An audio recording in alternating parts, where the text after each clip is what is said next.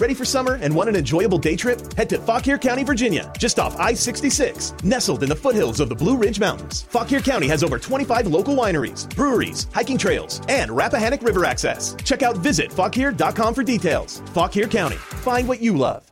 Welcome to The Terrible Take, a daily segment telling Steelers Nation what's on our mind. I'm Alex Kozora. Monday, I talked about the state of the Steelers' slot corner position on defense. Today, I'll flip to discuss their slot receiver outlook, a topic I know I've discussed plenty over the last couple of podcasts with Dave Bryan, so I'll be as concise as I can. Pittsburgh doesn't have anything they can trust in the slot, nothing known or proven, and they need to add. Granted, it's a little funny to say because whatever rookie they do add will also be unproven, but more competition, more options, it's better for the room and for the team. The work Pittsburgh's done on receivers this draft season have been slot focused. Pre draft visits with receivers include Ole Miss's Jonathan Mingo, Purdue's Charlie Jones, and Michigan State's Jayden Reed all three with slot capability or projection.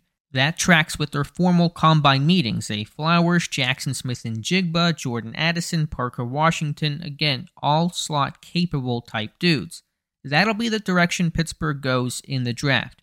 The Steelers can still be hopeful and optimistic about Calvin Austin, but he should not be handed anything. And if the worst thing that happens is Pittsburgh drafts a talented wide receiver and Austin has a strong 2023, that's a good problem to have. We'll see who gets added to the room later this month. Be sure to follow us at SteelersDepot.com and check out episodes of The Terrible Take every day at 5 p.m. Eastern Time. And check out The Terrible Podcast with myself and Dave Bryan every Monday, Wednesday, and Friday.